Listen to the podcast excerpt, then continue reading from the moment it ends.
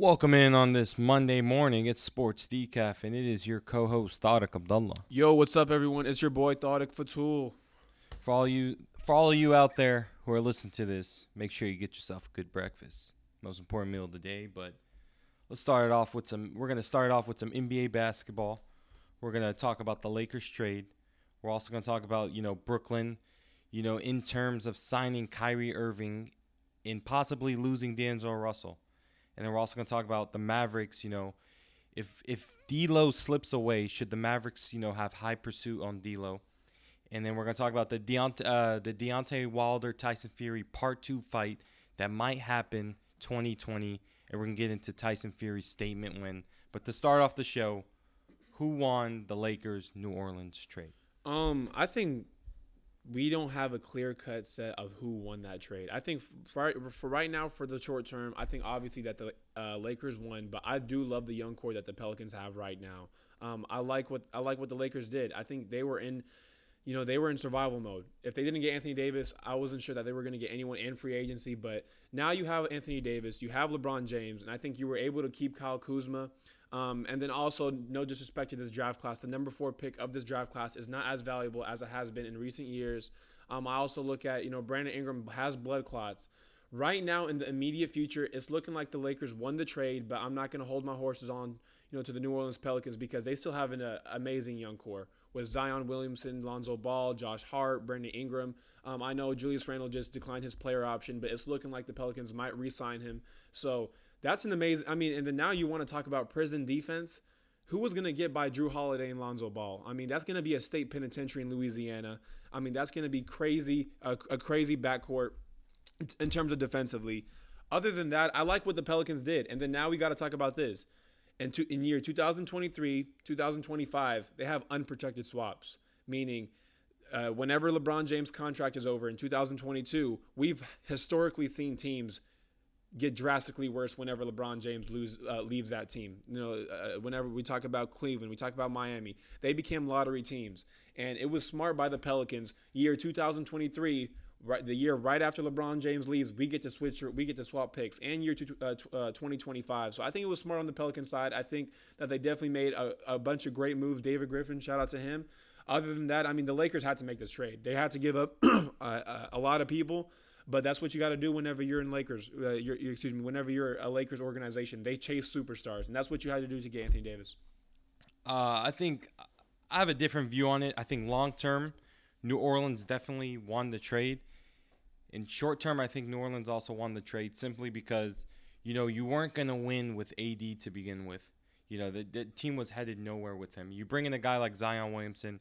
You still have Jrue Holiday, who's one of the best defenders at the point guard position in the league. Then you bring in Lonzo Ball, that, you know, like you said, that's going to be a dynamic duo. And then Brandon Ingram, let's not forget, he's a two way player. He just came off of his best season of his career, and he seems to get better year by year. I think, you know, the blood clot, blood clot shouldn't derail him any much. I think he should be good to go coming into next season. And then let's keep in mind, you know, if they can also bring in Julius Randle, you know, which, I mean, it's looking 50 50 right now. But I mean, this team is definitely heading in the right direction. They've got a you know solid bench now. You've got Elfrid Payton. Now you got Josh Hart coming off the bench. I mean, the future is bright for this Pelicans team. I mean, the way uh, Brandon Ingram's looking like, he, he's going to be a star in the league. He'd probably be an all star two to three years from now. And then you got Lonzo Ball, who I think this is the best move for his career, if not his future, because, I mean, now you're out of the spotlight. Now it's just grind mode. You come into New Orleans, which is not a real high market team. It's not, you know, a broadcast ESPN, you know, every week type of team. You know, now he gets to focus on himself. You know, he's he's away from big baller brand. I think this Pelicans team can be something special. It's not going to be a one year thing where, you know, we're going to see that improvement.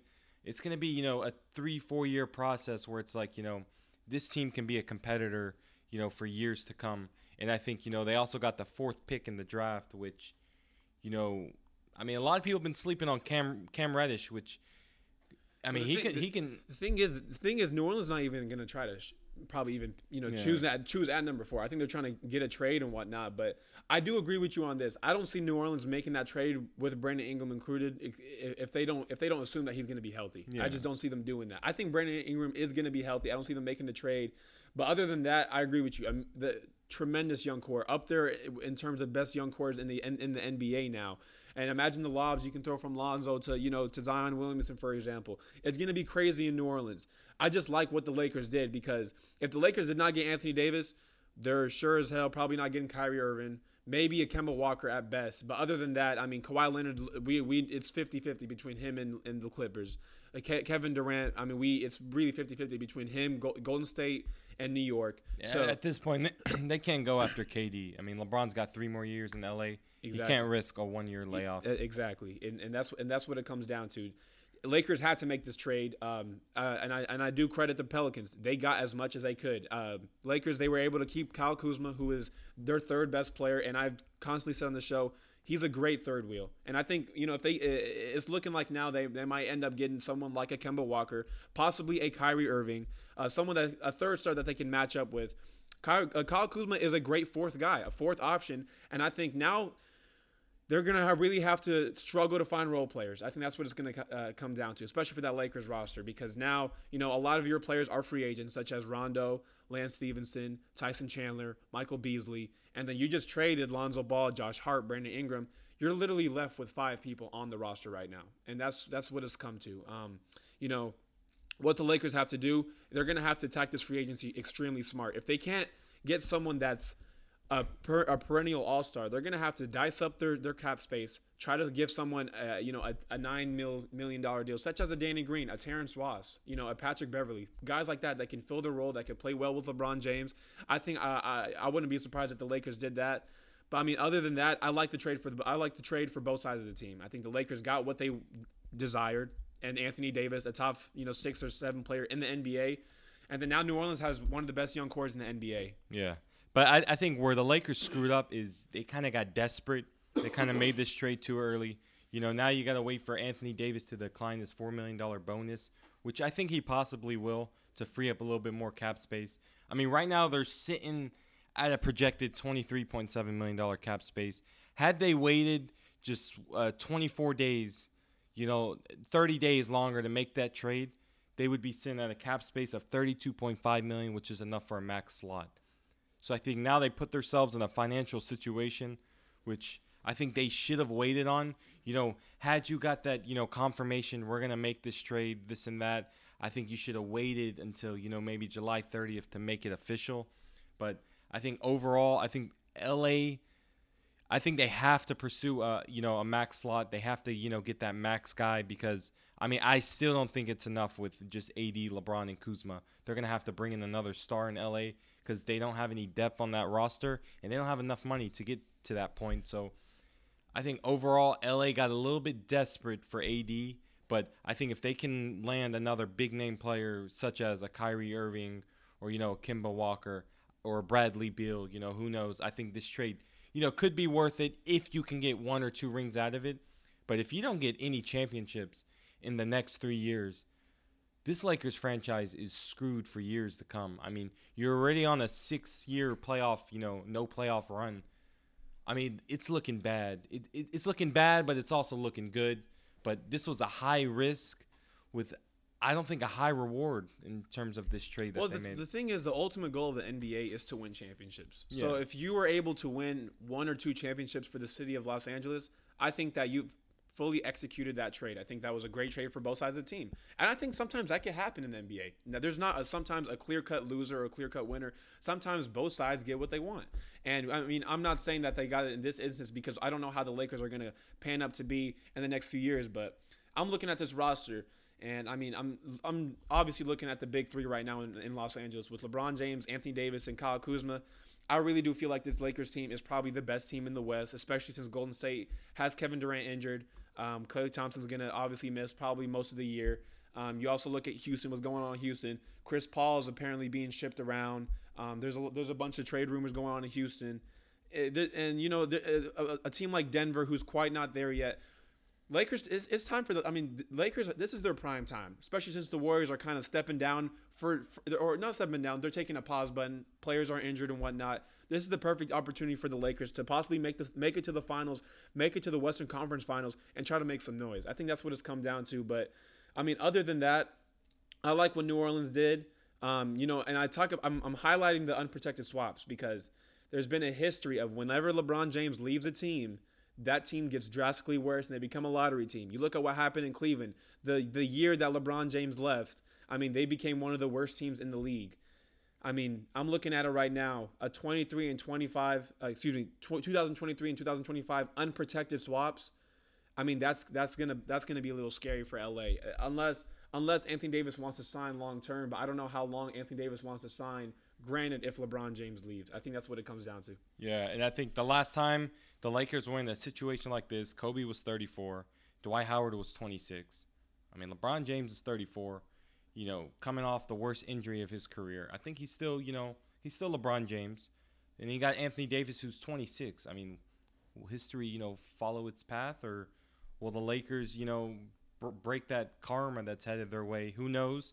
But man, I think Lakers have got to make another big move. I, I just don't think this is enough for the LA team. I mean, I like the way they did the trade because regardless, I feel like they were gonna lose one, you know, a couple of their young guys. You know, had their contracts expired. They were they were a little upset, you know, over being shipped out and you know shopped during the beginning of the season and things like that. So, I think the problem with LA, they were in desperation mode.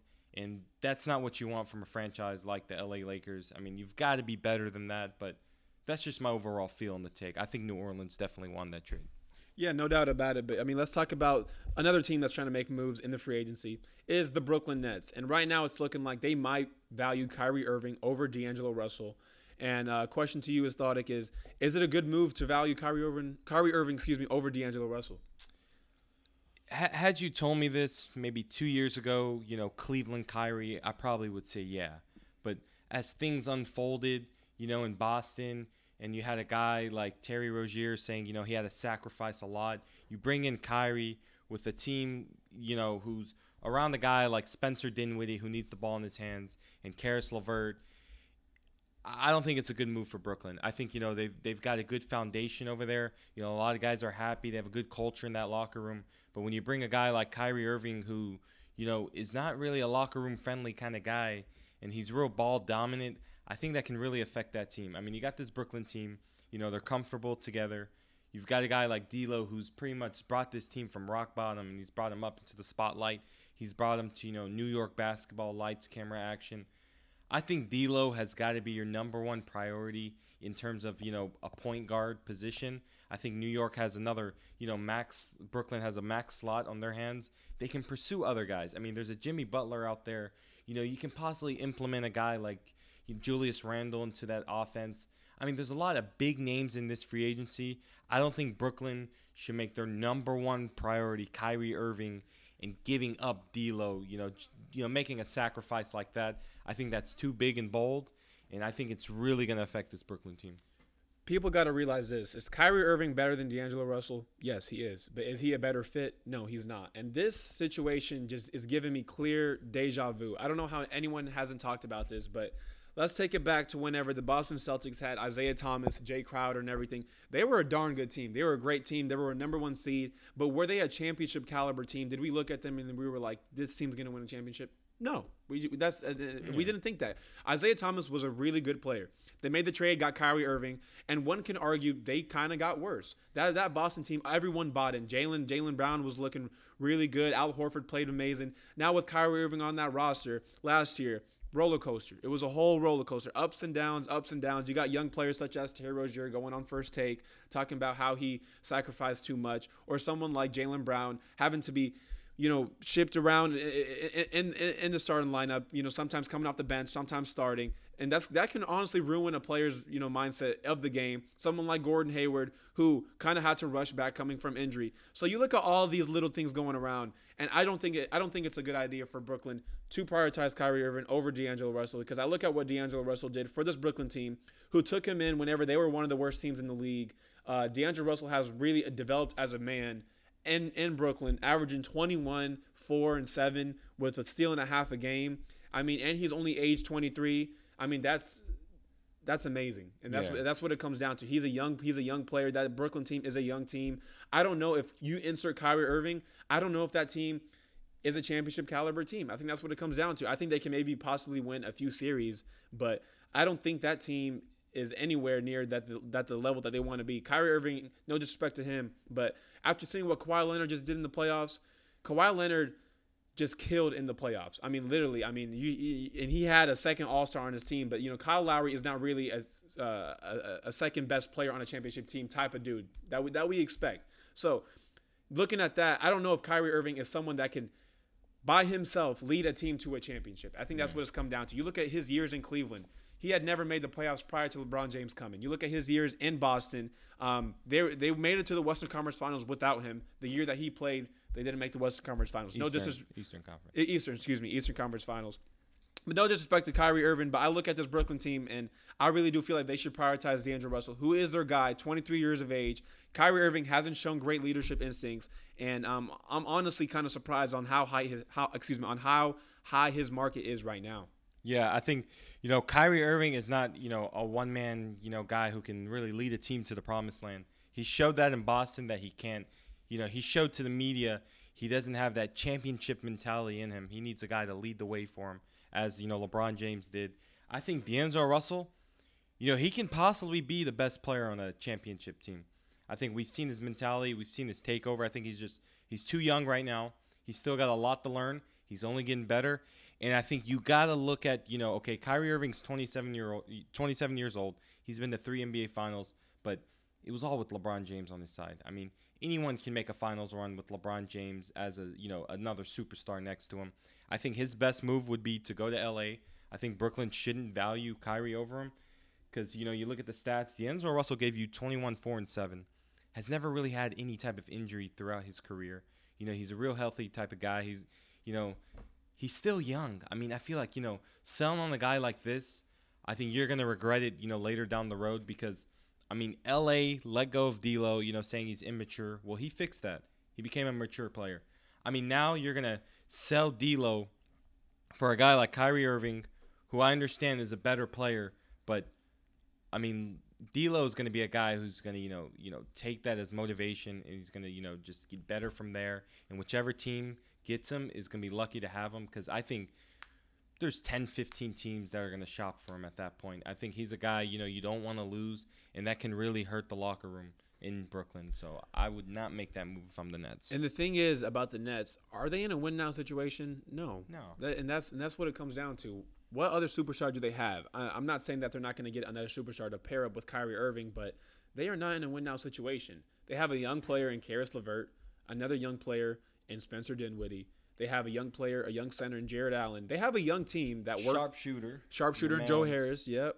I mean, they have a young team that's just not there yet, and it's it's it's same thing as such like imagine if Denver tried trading Jamal Murray, Gary Harris, and whatnot for a Kyrie Irving. It just wouldn't make sense. You sometimes you got to let teams develop as their own. You know, and, and, and a team that we could talk about is, you know, the Dallas Mavericks. They had Steve Nash and Dirk Nowitzki. They didn't really let them develop all the way into their primes. They shipped Steve Nash and whatnot. What happened? I, I, don't want to even get into that, but that's just a clear cut example of sometimes you kind of got to ride the wave. You kind of got to just roll with your players. DeAndre Russell's a 23 year old who means a lot to that Brooklyn city, even though he hasn't been there for too long. He means a lot to Brooklyn. And you know, 23 years age, 20, excuse me, 23 years old, who is arguably the most improved player of the year. I just think it's clear. It's clear cut. I think sometimes as a franchise, just because you have cap space doesn't mean you have to abuse your cap space in a way. You don't have to sign a Kyrie Irving. You can you can sign a Tobias Harris. Tobias Harris with that with that team would be amazing. Or a Jimmy Butler, for example. Guys that could fit in, but you don't have to give up your franchise player in D'Angelo Russell for someone like Kyrie Irving. Who's slightly better. Exactly. And we and the thing is we don't know how Kyrie Irving is going to perform in Brooklyn, especially as the number 1 option and as a leader. Yeah, I mean Kyrie Irving's 27 years old. He's had you know two major surgeries throughout his NBA career. I, I, ju- I just don't see it with Brooklyn. I mean the guy's 27 years old. He's not getting any younger, but I mean we've seen by the time Brooklyn can start competing, we're gonna see Kyrie's game you know start to slow down. So I just don't know why that makes sense. New York's in a process to where it's you know two to three years from now we can probably be competing for a championship, but you know from here on out, I mean, Brooklyn should have that mindset of, you know, keep the guys we got. You know, we'll do what we can free agency, but, you know, just don't screw up what they have right now because I think they screwed it up with the Boston trade back then. Luckily enough, they recovered fast enough. And I, I, just, I, I don't see any logic for what's going on in Brooklyn. They were on a good path. I think we might have jinxed them. I mean, because well, now they've been starting to screw it up. Well, I mean, it's, it's, it's not really screwing up. They haven't done anything yet, but I mean, I, I do see what you're saying. Kyrie Irving, if Kyrie Irving goes to the Los Angeles Lakers, I think that could that could honestly be one of the best things for the Brooklyn Nets in a way. Yeah. Uh, if Kyrie Irving matches up with LeBron James and whatnot, great for both sides. You get to keep D'Angelo Russell, who's a young young stud. But I mean, LA really becomes that championship team. Exactly. But there's one team that if Kyrie Irving goes to Brooklyn, I think this would be one of the best decisions that, that, that could affect this team, and it's the Dallas Mavericks. I think if Kyrie Irving ends up going to Brooklyn, that's going to leave D'Angelo Russell as a unrestri- uh, excuse me as a restricted free agent. But Brooklyn's definitely not going to try to match the offer on that. So should the Mavs pursue D- uh, D'Angelo Russell heavily? Should they pr- prioritize him over anyone else? I, see, I would say heavily, but but then again, you know, there's a lot of teams that are going to be out there fighting for him, and I think you know, with a free agency like this one, I mean, there's a lot of key guys you can get because I feel like you know we're valuing Dwight Powell a lot. I think we can probably steal a Julius Randle type of guy. So I would say you know try to steal in Julius Randle because we're really lacking you know a guy at the four and five position. So I feel like you know Julius Randle coming off the best season of his career, you know, giving you 21 points per game, eight 8.7 rebounds and three assists. I mean, that's not being talked about enough. I mean, came off. This is a career year for him. You know, he's, he's shown a lot of promise. He's only 24 years old. And I think, you know, with AD coming out, you know, one can argue he could have been one of the best players on that New Orleans Pelicans team. And it's just a matter of, you know, what there is out there. You know, don't sell yourself too short because, you know, we've seen with the Lamarcus Aldridge trade, Mavs, you know, were too high on him and we ended up getting no one that year. Luckily enough, you know, luck was in our favor. We got Luka Doncic. You know, I'm happy with it. We got Kristaps Porzingis, but you know, just don't sell yourself short. I mean, I love D'Angelo Russell, but the chances aren't likely of him landing in Dallas.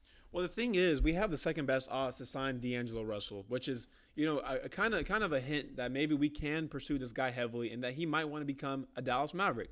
So I look at D'Angelo Russell, and a lot of people have been hinting at Kemba Walker being a Dallas Mavericks uniform. Um, I think I'm just on the other side of that. Uh, you can call me crazy, but I just don't think Kemba Walker with Dallas would be a clear and cut fit. I don't think it'd be great. I'd rather have D'Angelo Russell in the Mavericks than I would have Kemba Walker, and that's what it's come down to. Kemba Walker is someone who's six foot, six foot one, and I'm just afraid. I'm afraid on two things. Number one, can he play off the ball? Can he play off the ball with Luka Doncic and you know Kristaps Porzingis? Kemba Walker has never really had a great two guard with him. Never, you know, who's the best two guard that he's had with him in his career?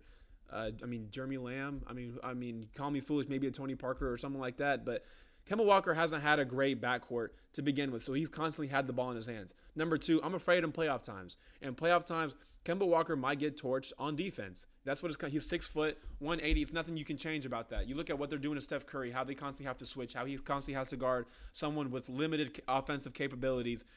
We might have to give Kemba Walker that treatment if he was in Dallas Mavericks uniform. But now flip it. D'Angelo Russell is 23 years old. Luka Doncic is 19 years old. Kristaps Porzingis is as of the age 22, 23, 24 of those in that range. That's a young core. D'Angelo Russell is 6'5", a slim defender who can play off the ball. He just played with Spencer Dinwiddie, Caris LeVert, guys that demand the ball, but he played off the ball with them and played tremendously. I look at that. I look at that three. D'Angelo Russell, who's a long, slim guard who can play off the ball, who's young, who fits every single checkbox that we need. I think that would be a great acquisition for the Dallas Mavericks. I think that we should pursue him. Granted, if Kyrie Irving goes to goes to Brooklyn, but other than that, I look at what D'Angelo Russell brings to the Dallas Mavericks, what he could bring, excuse me, to the Dallas Mavericks organization. I think it's a lot. I think it's a team that could that could be a playoff team instantly. Yeah, I mean, I agree as well because I feel like you know you can't really do a lot with the small point guard, you know, who's around six foot, six foot one. But I think you know you value a guy like D'Lo, who's six foot five, and once it hits the fourth quarter, it's ice in my veins time. You know, it's D'Lo time. He's not there to play around. And I think you surround him with a guy, Luka Doncic, who's also shown himself to be one of the best clutch players in the league. You know, as only a rookie. I mean, that's just phenomenal. And then you have, you know, it's him and D'Lo, you know, side by side. I mean, who are you going to guard in the fourth quarter? Any of any of those guys can get hot. Then you've got Porzingis. You know, we're just waiting on how he comes back from that injury. I think that is the right fit for Dallas, but there's going to be a lot of teams going after him. I, th- I think that's going to be the issue. They're going to throw big chunks of money at him. I think the Pacers have you know the highest potential of landing him if new the Nets let him slip. I think that'll be a nice core. You know, Victor Oladipo, Thaddeus Young. I mean, you've got you've got some nice guys in Indiana, and I just think you know that that's gonna be the way to go if I were D'Angelo Russell. Thing is, if I'm D'Angelo Russell, I, and I'm not even saying this with biasm. I mean, I look at what the Mavs can can do for you, and the Mavs, first of all, they have room for a max slot and then some. So you know what what we're gonna do with D'Angelo Russell is that if we sign D'Angelo Russell, who says that we still can't get a, a respectable center? You know, and, a name that can come up, especially after seeing his finals performance, is someone like Kevon Looney, who can switch on literally every single position, um, or someone like a Brook Lopez, for example, guys that can fit the system basically. And you know, I, I, I like I like what D'Angelo Russell did last season, tremendous season last season, and he showed a lot of leadership. You talked about how how clutch he is in the fourth quarter. Well, my friend, we already have someone who's extremely clutch. So imagine if one night, for example, I mean, Luka Doncic is having a bad night, D'Angelo Russell's right there to pick him up. Then that's what it's come down to. You have two great closers, and we honestly haven't seen Kristaps Porzingis in a closing situation, so we don't know. We don't know how to judge Kristaps Porzingis in terms of closing. But with the small sample size we have, Luka Doncic is a great closer. D'Angelo Russell's a great closer. If we can get guys to fit that big three around us, I think this Mavs team will be extremely special. I think there will be a playoff team, uh, presumably a, a, a, middle of the pack type of a, a six seed, fifth to fourth type of type of team. I don't know how the West is going to shape out, honestly, especially after during this free agency. But I definitely think that the Mavs should pursue D'Angelo Russell heavily. Um, and that's what it's come down to. I think first of all, you got to pursue your big names, and I've always constantly said this. There's no point of having this much cap space without at least trying to get a meeting with Kawhi Leonard, without trying to get a meeting with a Kevin Durant or whatnot. But you got to see what Kyrie Irving does, and that's a, that's a domino, and that's how he affects the game. That's what if, if you're a superstar, you're a free agent, you affect the NBA in multiple ways. So if Kyrie Irving goes to Brooklyn, the Mavs might have a great chance of, of landing D'Angelo Russell, and we do have the second highest odds behind Brooklyn to sign D'Angelo Russell. I'm not too much of a numbers type of dude, but those numbers speak a little. Uh, excuse me, they speak a little value. So I look at what the Mavs can do. I think D'Angelo Russell being with the Dallas Mavericks, I think that would be special. Yeah, and I, I think D'Angelo Russell's a guy who, you know, has shown that he doesn't need the spotlight.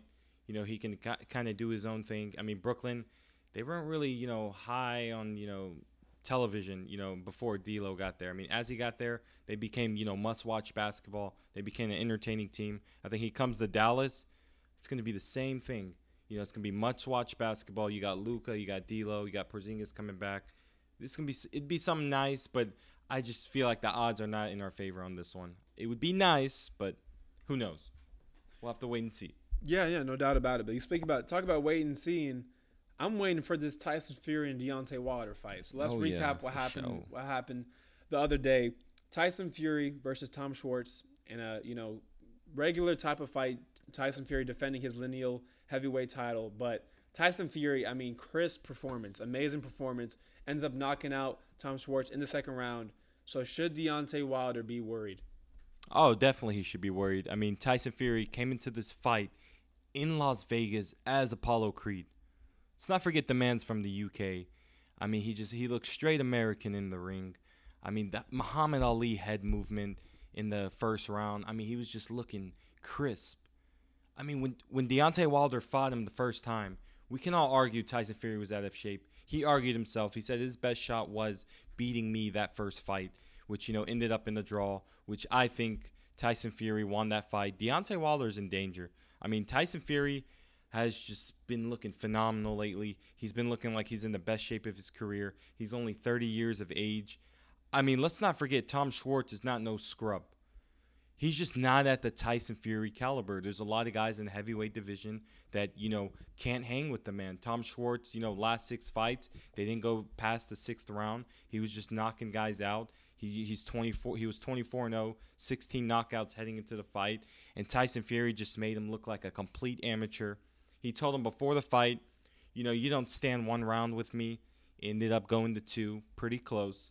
I mean, a TKO victory. It's just, I mean, there's levels to this. There's, you know, Deontay Wilder, knockout artist, but a complete boxer with skill. I just don't see it. I don't think he has enough. I think, you know, he relies on that one hit too much. He showed it the first fight. I think coming to the second fight, Fury's only going to get better. He's going to work on his mistakes. You know, his head movement is just something I haven't seen since Muhammad Ali for a heavyweight division. I mean, it's too crisp. He's silky smooth. I mean, the way he just, you know, you just don't know what he's going to throw at you. I think Deontay Wilder's in danger, but it's still a fight that both guys must take. It's a big payday. It's going to be, you know, one of the biggest heavyweight fights since, you know, Tyson was in the ring. And I, I think it's only getting better from here. I think, you know, we were a little too focused on the Anthony Joshua fight, but, you know, some can argue Tyson Fury, you know, fought some bum. Well, Tyson Fury's just staying busy. There's no one in the heavyweight division that can hang with him. I mean, any guy he fights at this point, outside of Deontay Wilder or Anthony Joshua, they're going to be like, you know, he's nothing. You know, he's a scrub, he's a bum. But no, it's just Tyson Fury's at another level. He is who he is, and he's the best heavyweight in the world for a reason. And I mean, that's all I got to say about the man. The man is no jokes when it comes to boxing. He's got it all. That that's the thing. I think Deontay Wilder should have been worried the moment that they got that draw because he knew he was going to get a rematch. I think that's what it's come down to. De- uh, uh, Deontay Wilder, who is in a way a one-dimensional type of boxer, who's a knockout specialist. Tyson Fury, you said it. He's a, he's the real deal. He's the complete package. He can switch stances. He can, you know, he can amazing jabs and whatnot. Great defender. I mean, you look at what what Tyson Fury did last night. I mean, just crisp performances. We know that he was a better boxer than Tom Schwarz, but the way that he boxed, the way that he executed every single movement, and there was a there was a time in the fight where Tyson Fury is being held on the ropes and Tom Schwarz is throwing haymakers left and right. Tyson Fury dodging them with his head. I mean, that was that was amazing. But I look at what Tyson Fury, what what he can do against Deontay Wilder. I think Tyson Fury will easily beat Deontay Wilder. Tyson Fury is in much better shape. He's l- looking like he's one of the best heavyweights in the world. I really, it's really come down to those two, Tyson Fury and Deontay Wilder. Um, a lot of people, you know, have had their hopes up on Anthony Joshua, but I think Anthony Joshua is a clear cut third, maybe even fourth after that Andy Ruiz fight. So. I, I still got him over Andy Ruiz. You got him over Andy. yeah, okay, definitely. well that's that's fair enough, but and that's we got to see. th- This might be the year of rematches. We look at what Andy Ruiz, you know, if he fights Anthony Joshua, what's going to happen between them two? But Tyson Fury, I think Deontay Wilder should be extremely worried. I think he should have been worried f ever since Tyson Fury wanted to make that comeback. I think Tyson Fury is the best heavyweight fighter in the division. I've felt like this for a while. I think the way that Tyson Fury fights is so methodical, just kind of, kind of like you're playing chess. It's it's I mean, it's beautiful. It's just like art. It's definitely poetry in motion. But I think the thing that makes Tyson Fury special is that, I mean, he's he's a complete boxer. You know, his, his defense is there. You know, his hand-eye coordination, his footwork. I mean, he's just got it all. And you know, one can argue the guy is still a little bit overweight, in the way he's moving like that, you know. Th- but there's there's one thing I want to touch up on. I mean, the last fight, Deontay Wilder did not look like a boxer at all. I mean, this is this is something you can't learn in a year or two years. Deontay Wilder's been fighting, you know, since his early 20s. Tyson Fury has been fighting since, you know, maybe the age of nine. This is something that takes, you know, 10, 15 years to perfect. And I think Wilder, I don't know if he can get any better than what we saw the last fight, but Fury definitely can. You know, he's getting more in shape. You know, his movement's looking better. I mean, he just, he has it all as a boxer. I, I don't even know if uh, Deontay Wilder can get past Anthony Joshua. I think Anthony Joshua is, you know, more of a complete boxer. But the only question now is his chin. You know, can he handle that big shot? That's the thing We about don't know. Deontay Wilder. He's Yeah. breaker of He, he he's always Deontay Wilder. The problem with him is, you know, we, we know at this point he, he's not, you know, a boxer. He's a knockout artist. You know, he'll get in the ring and he'll put you to sleep. But I mean, I feel like at this point, Tyson Fury, you know, he's only getting more in shape. And I think as the fight progresses, it's only going to get worse for Deontay Wilder. So he's now it's going to get to a point where he's got to land that knockout early, you know, one through the first through fourth rounds. I mean, it's not going to land in the 12th, 11th round like it did last fight. So I just feel like, you know, if Wilder was going to fight Fury, it should have been right after an immediate rematch. But regardless, both guys are going to win at the end of the day. It's just going to come to your legacy. You know, who cares about the win more? I mean, that's what we're going to see in 2020. But both guys are going to get paid. Both phenomenal heavyweight fighters. You know, we can't take nothing away from it. At the end of the day, there's just levels to this. And Fury is, you know, a couple levels over both of those guys. Yeah, no doubt about it. I completely agree with you. Um, I look at what Tyson Fury can bring to the boxing uh, stage, what he brings to the ring. It's unprecedented. It's unprecedented. Excuse me. 6'9", 260. The way he moves, I mean, it's it's amazing. And I look at Deontay Wilder, who is in tremendous shape. Who's a physical phenom, but he just it, when it comes down to the fundamentals, he's just he's a great knockout specialist, and that's really his strong suit. Tyson Fury has a bunch of strong suits, and that's what it's come down to. So, I mean, I definitely want to see the rematch and I'm just I, am waiting for the rematch. Oh uh, yeah, I'm I'm definitely watching that rematch. I hope it's not nail. I hope it actually is a nail biter like the last one. We didn't know what we were seeing. I mean, I looked at you, you know, that knockout when I thought Tyson Fury was dead, and I thought it was over, and then somehow the man got up. You know, will we see a part two, or will we just see Tyson Fury, you know, take it from the get go? Who knows? It's boxing. One hit can change the whole fight. We're gonna have to wait and see. It's definitely gonna be a good fight. There's a lot of good fights coming up maybe Triple G, Canelo, part three. We got Errol Spence, you know, looking at big names. Maybe we're to see him and Keith Thurman. We've got Pacquiao and Keith Thurman coming up. I mean, boxing is definitely back. I mean, my man's Lomachenko. We got to get that Gervonta Davis fight. I mean, there's a lot of good things happening in this boxing world, but man, it's still a business, and it's just when will we see the best fight the best at their best? Who knows? That's the only problem with boxing. It's the only thing I hate, but it's Sports Decaf. It's a Monday morning. It's your boy Tharek Abdullah. It's your boy Tharek Fatul. We out.